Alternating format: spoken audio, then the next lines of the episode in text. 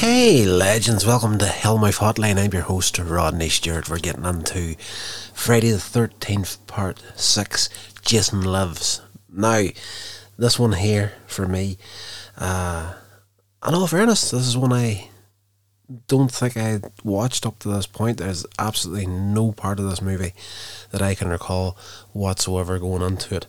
But, um, yes, after the previous movie, it was just what the doctor ordered.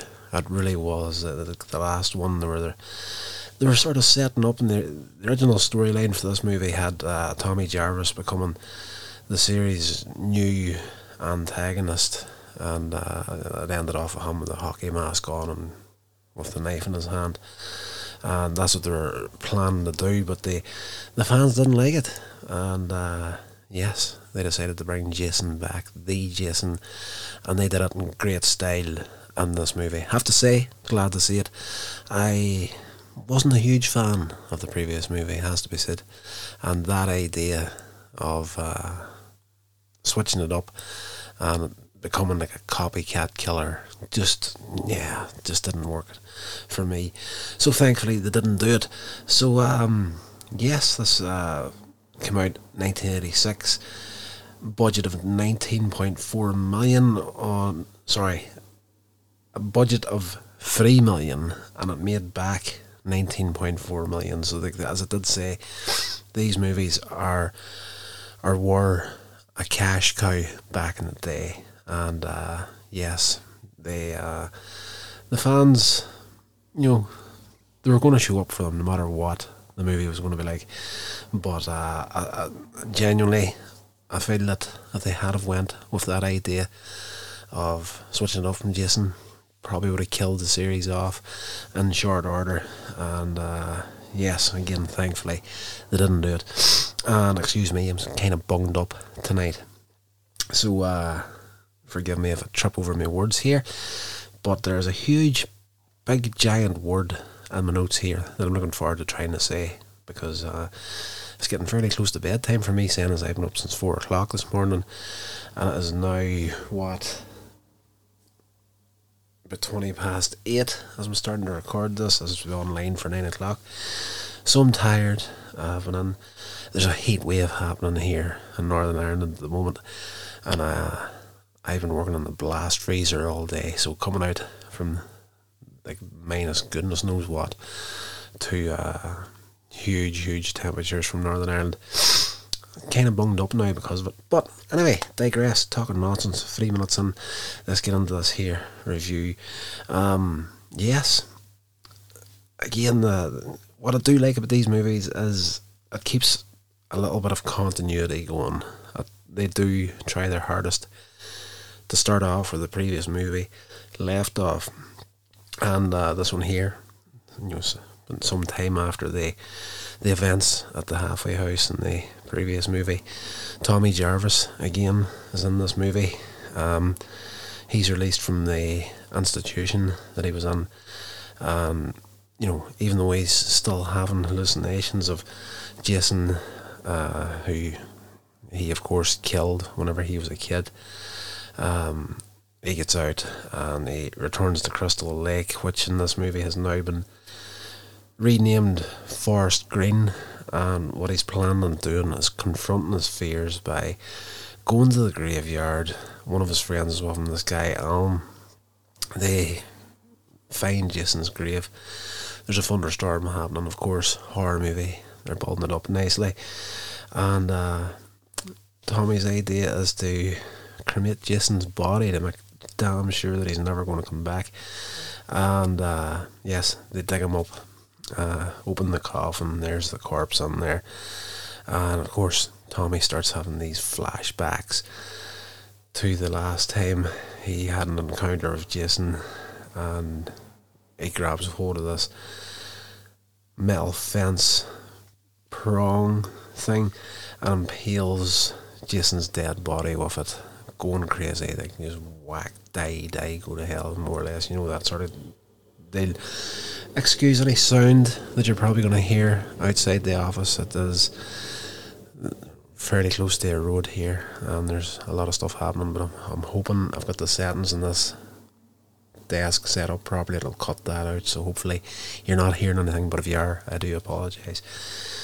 Yeah. So Tommy he impales the the corpse of Jason with this metal fence post, and uh, a couple of lightning bolts strike the post, and that causes Jason to come back to life as an immortal revenant, essentially. and it's going to be unkillable from here on. And um, Jason, he proceeds to kill the friend of Tommy and uh, puts on the hockey mask, which Tommy just happened to bring with him.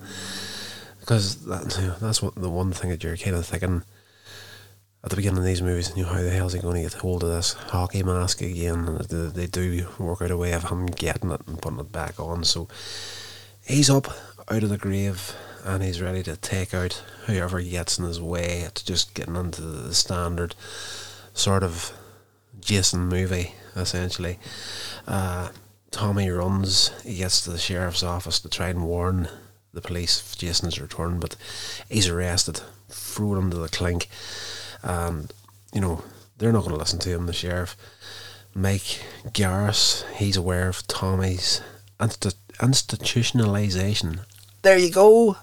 Just one I'll slip up, but I got it. Institutionalization. That is a huge, huge word that I don't think I've ever said anything longer than that. Besides uh, supercalifragilisticexpialidocious, but then that's is that even a word? But uh, shut up, Rodney. Just talk about the movie. Uh, yes, the sheriff, he reckons this guy's hallucin- hallucinating that Jason's returned. Um, back out in the road, camp counsellors Darren and Elizabeth get lost looking for Camp Forest Green, and they're stopped by Jason, who murders them both. Just you know, as I say, Jason's up and about. He's going to do his thing. Again, we get that reworked formula of camp counsellors getting taken out. Um, yes, it's sheer bubblegum for the brain, these movies, it is. Like, you don't get into these movies expecting Shakespeare, do you? You get in there to see what the heck Jason's going to do this time. I think this movie here, in particular, was like Freddy Krueger. The further through the series we went on Nightmare on Elm Street, the more of a celebrity status Freddy Krueger achieved.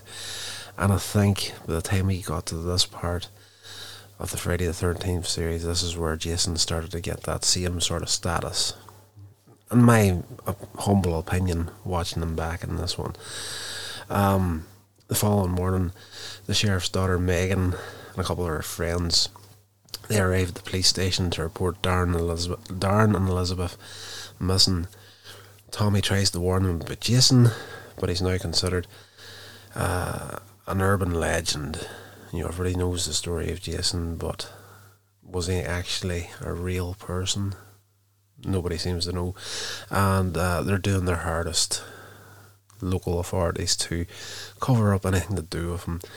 They have like renamed the town and everything, trying to move away from the history of Crystal Lake and all that sort of stuff. Um, yeah, of course, everybody keeps ignoring the warnings that Tommy's given them. Though Megan, she starts to grow attached to him. Back in the woods, Jason happens upon uh, a corporate paintball game. There's a good bit of humour and comedy, dark humour and dark comedy, I should say, in this sequence for uh, this corporate company. They're out like in a team building exercise and they're having a paintball game and uh, Jason turns up and he, he kills all of them. Three members by decapitation, crushing the fourth member's face into a tree, and dismembering the fifth member. So, uh, yes, the effects are pretty damn good in this movie as well, has to be said. He then steals a machete from one of them. So, of course, that's the two standard things the mask and the machete, and you're always wondering how he's going to get hold of these. If he doesn't have them, if he has to acquire them, where's he going to get them at? So that's what happens. He gets the machete here.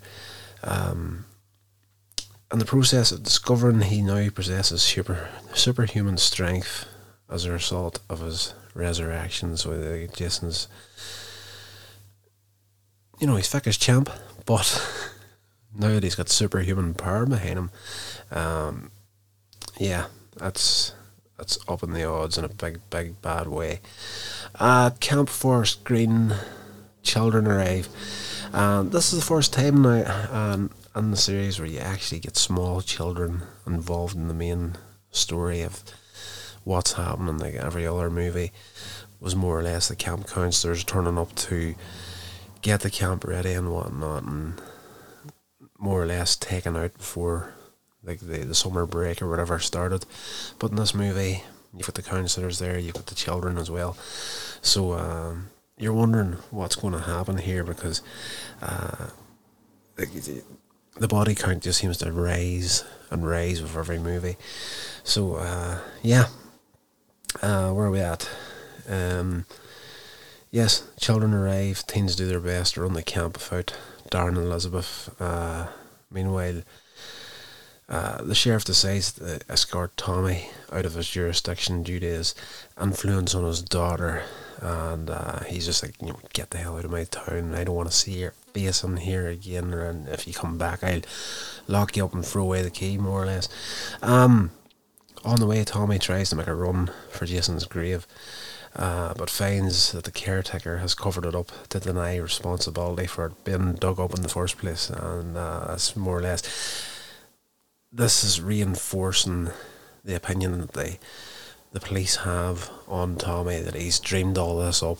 There's no Jason. It's all in his head and whatnot. But uh, yeah, uh, Hugh's body is buried in place of Jason's body. So uh, that's the kid at the beginning of the movie, uh, Tommy's friend. Uh, Jason chucked him into the grave, more or less, and then the caretaker seen it, and he just like, you know, I'm to cover this up, and you know, who, who cares what body's on there, more or less. So, uh, yeah, uh, Tommy, he's then handcuffed and escorted out of the town by the sheriff. Tells him never to return that night. Jason murders the caretaker of the graveyard and a nearby couple who witness uh, the murder. Uh, meanwhile, Cort goes out to have sex with the girl named Nicola Parsley. Jason kills the two of them. You know, as I say, it's all standard issue Friday the Thirteenth stuff for the vast majority of these movies. Bubblegum for the brain. Horror fans eat it up. I've actually at this point of recording this podcast, I couldn't wait I rented them all. I was wasn't well on Monday and Tuesday of this week, so I took time off work and got on to Amazon Prime Prime Video. Just rented all around me, and I've actually watched them all up until, and I've literally just finished uh, Freddy versus Jason. So I'm dying to get through these movies now, but I'm going to be doing them on a weekly basis every Friday. But uh, I'm eating them up, loving them. That's good, good stuff. Um, yeah, uh, the sheriff's men find they start to find victims' bodies, and the sheriff immediately implicates Tommy and the murders, believing he has gone insane, imagining Jason. So the sheriff is kind of holding on to that idea that they were originally going to go off that Tommy was indeed the murderer in this movie. So you know, even though they've brought Jason back, they're still holding a few of those threads there from the original idea. Uh, Tommy contacts Megan. This is the the sheriff's daughter and convinces her to help him lure Jason back to Crystal Lake. Uh, meanwhile, uh, Jason makes his way to the camp, kills another couple of the counselors, but refrains from harming the children. Uh, meanwhile, Tommy and Megan are pulled over by the police and her father's there too. Despite Megan's alibi uh, that she was with Tommy whenever these murders was happening, the sheriff still doesn't believe him to be innocent and arrests him. Uh, he then goes to the camp to investigate, and Tommy and Megan manage to trick one of the deputies and escape. Um, Jason uh, at the camp kills the two deputies and uh, he takes out the sheriff as well. Um, yeah, so uh, big big body count in this movie. Um, Jason, uh, then he's coming up towards the end of the movie. He's getting ready to kill Megan when Tommy calls to him from the lake. He's on a little boat out there.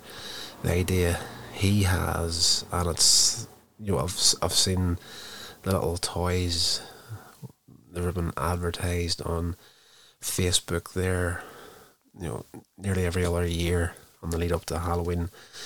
That's like a little uh, statue for like a fish tank, and it's Jason Voorhees chained to the rock, so you can stick it under the bottom of your fish tank. And this is the movie that that comes from. So that's the idea: to lure Jason out under the water, chain him up to this rock, sink him to the bottom of the lake, and hopefully he'll never come back again. Um, apparently, uh, Tommy calls him to the lake. Uh, apparently, remembering his killer, Jason goes after Tommy instead. Uh, my notes are absolutely shocking because I just read that back and it doesn't look like it's making any sense whatsoever. But anyway, Jason goes after Tommy. Uh, Tommy's attacking the boat in the middle of the lake.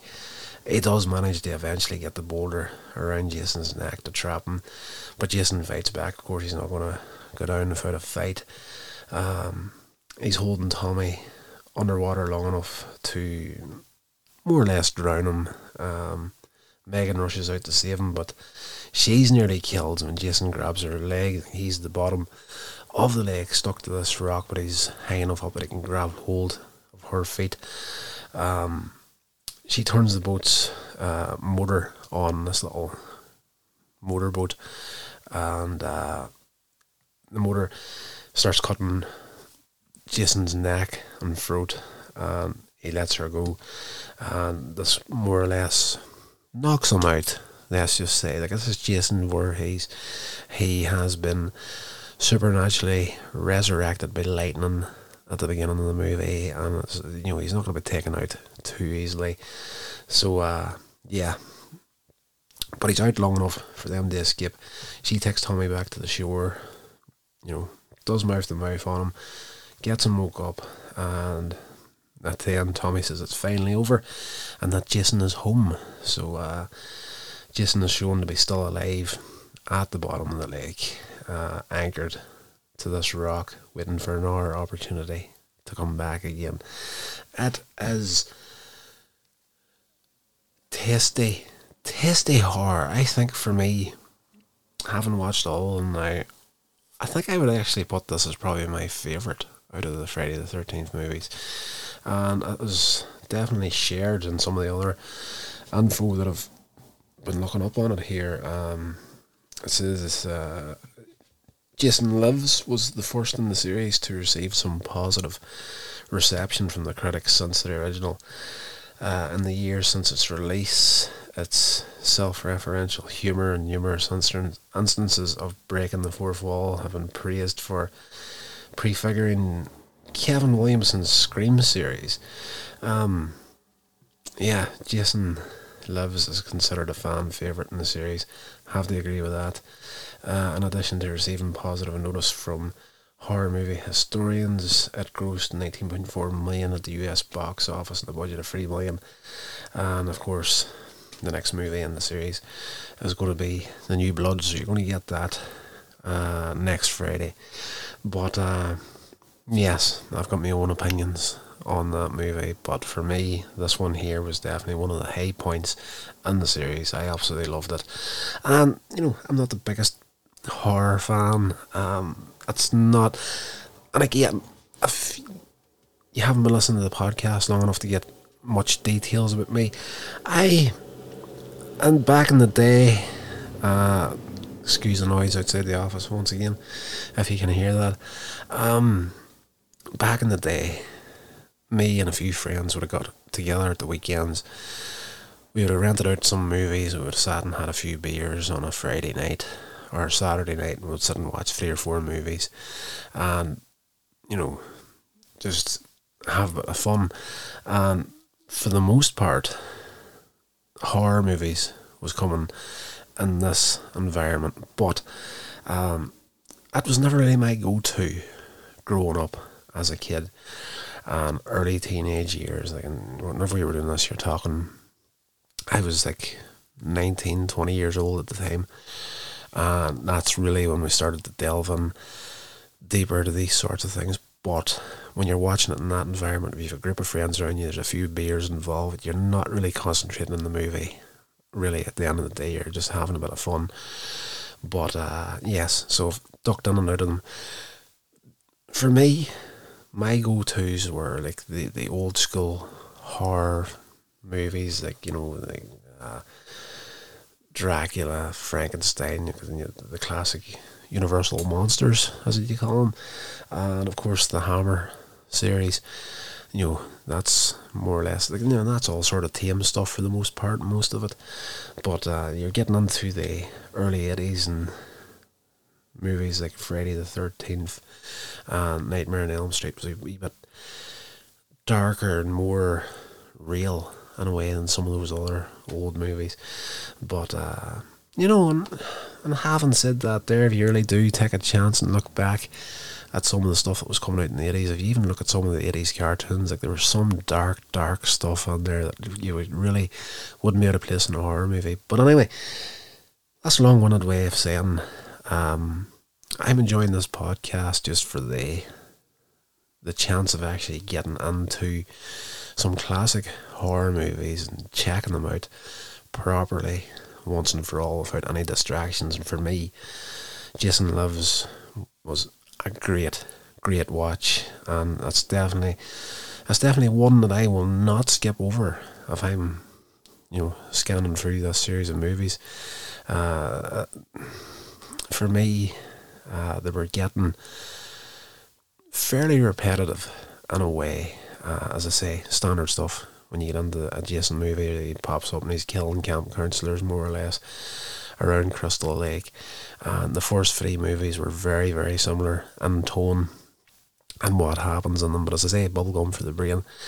And of course, you know, they started to try and change it up a little bit. And the change in the previous movie was just a change too far. But thankfully, they fixed that for this movie. And it's great absolutely fantastic. If you haven't seen Jason Lives, I would definitely highly recommend this one out of the entire series. Right, that's going to do it for me tonight. I have to get this. I've got about 22 minutes to get this edited and put online. These uh, episodes of Hellmouth Hotline are supposed to be up Monday and Friday at 9 pm GMT. So, going to get that sorted now. Guys, stay safe. I will talk to you in the next episode. This has been a production of Coins Age Media. Thank you so much for listening.